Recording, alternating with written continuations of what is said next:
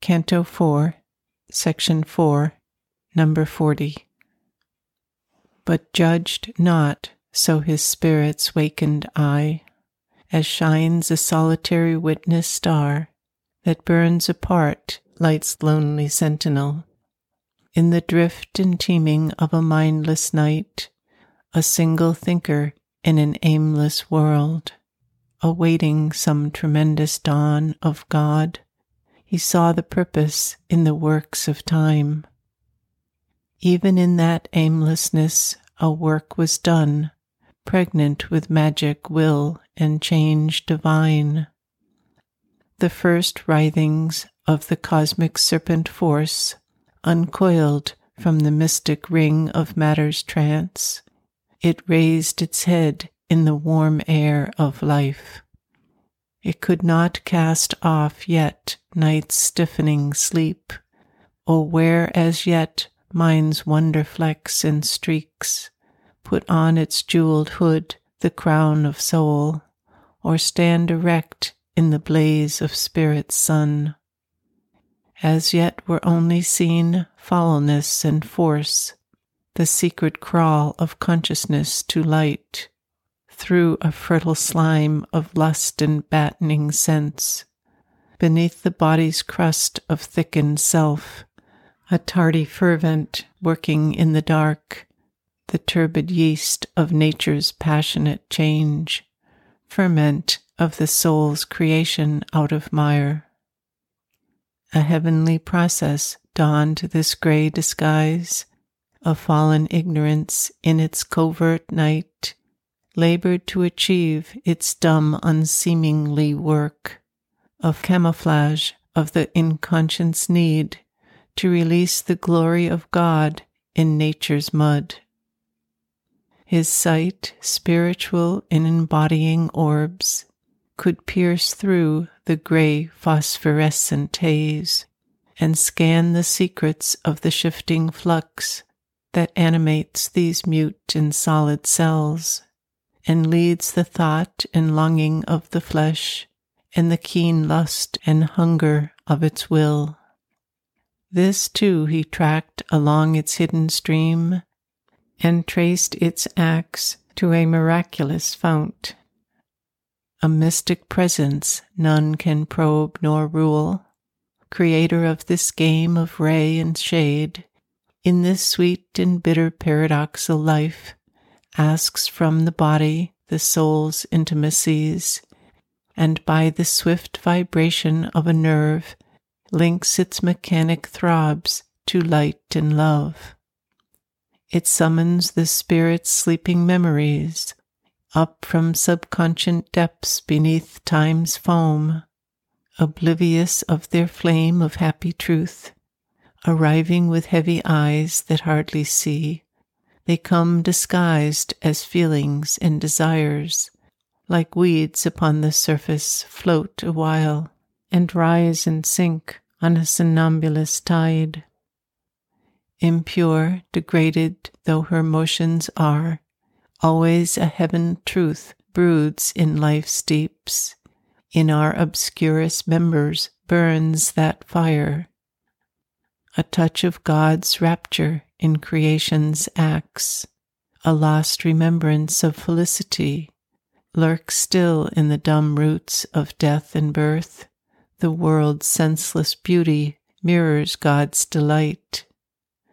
That rapture's smile is secret everywhere it flows in the wind's breath, in the tree's sap. Its hued magnificence blooms in leaves and flowers. When life broke through its half drowse in the plant that feels and suffers but cannot move or cry, in beast and in winged bird and thinking man, it made of the heart's rhythm its music's beat.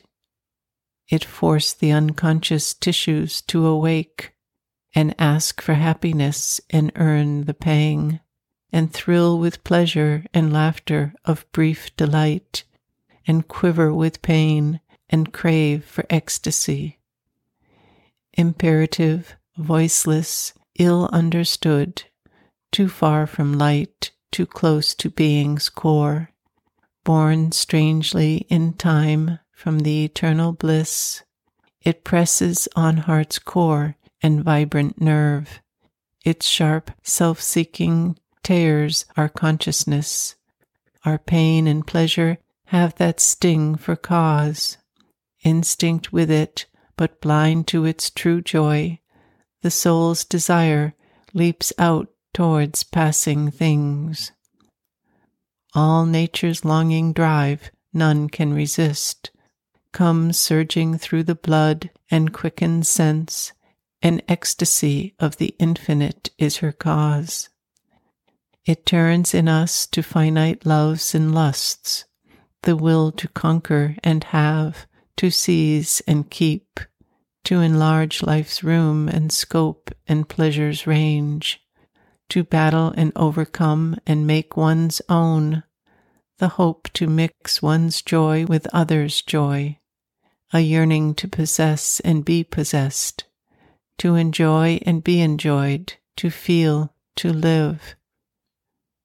Here was its early brief attempt to be, its rapid end of momentary delight, whose stamp of failure haunts all ignorant life.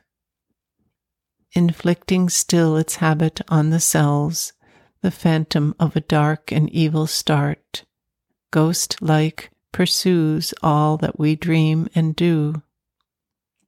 Although on earth our firm established lives, a working of habit or a sense of law, a steady repetition in the flux, yet are its roots of will ever the same. These passions are the stuff of which we are made. This was the first cry of the awakening world. It clings around us still and clamps the God. Even when reason is born and soul takes form, in beast in reptile and in thinking man, it lasts and is the fount of all their life. This too was needed that breath in living might be. The spirit in a finite, ignorant world must rescue so its prisoned consciousness, forced out in little jets at quivering points from the inconscience sealed infinitude. Then slowly it gathers mass, looks up at light. This nature lives tied to her origin. A clutch of nether force is on her still. Out of unconscious depths her instincts leap a neighbor is her life to insentient naught. Under this law, an ignorant world was made.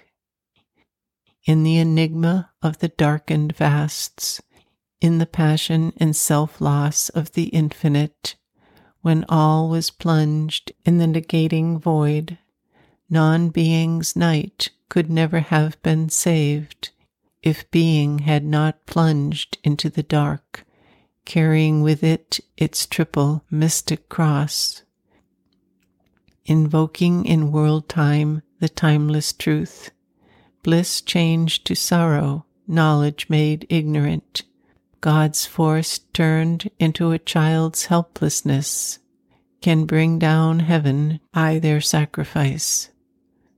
A contradiction founds the base of life, the eternal, the divine reality has faced itself with its own contraries. Being became the void in conscious force, nescience and walk of a blind energy, and ecstasy took the figure of world pain. In a mysterious dispensation's law, a wisdom that prepares its far off ends, planned so to start her slow eonic game a blindfold search and wrestle and fumbling clasp of a half seen nature and a hidden soul, a game of hide and seek in twilit rooms, a play of love and hate and fear and hope continues in the nursery of mind, its hard and heavy romp of self born twins. At last, the struggling energy can emerge and meet the voiceless being in wider fields. Then can they see and speak and breast to breast in a larger consciousness, a clearer light. The two embrace and strive and each know each, regarding closer now the playmate's face. Even in these formless coilings, he could feel matter's response to an infant stir of soul. In nature, he saw the mighty spirit concealed, watched the weak birth of a tremendous force, pursued the riddle of Godhead's tentative pace, heard the faint rhythms of a great unborn muse.